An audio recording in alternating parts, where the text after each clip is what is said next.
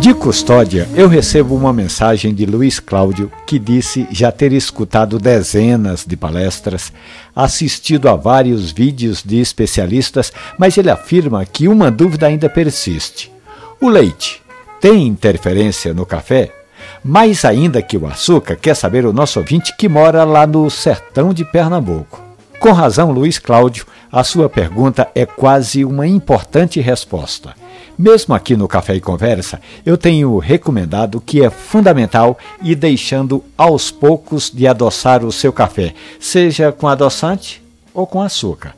Agora, no caso do leite, a interferência realmente existe e é marcante dependendo da quantidade que você mistura. No caso do cappuccino, por exemplo, quando você tem um terço de café expresso, um terço de espuma de leite e um terço de leite, ou seja, você tem muito mais leite que café.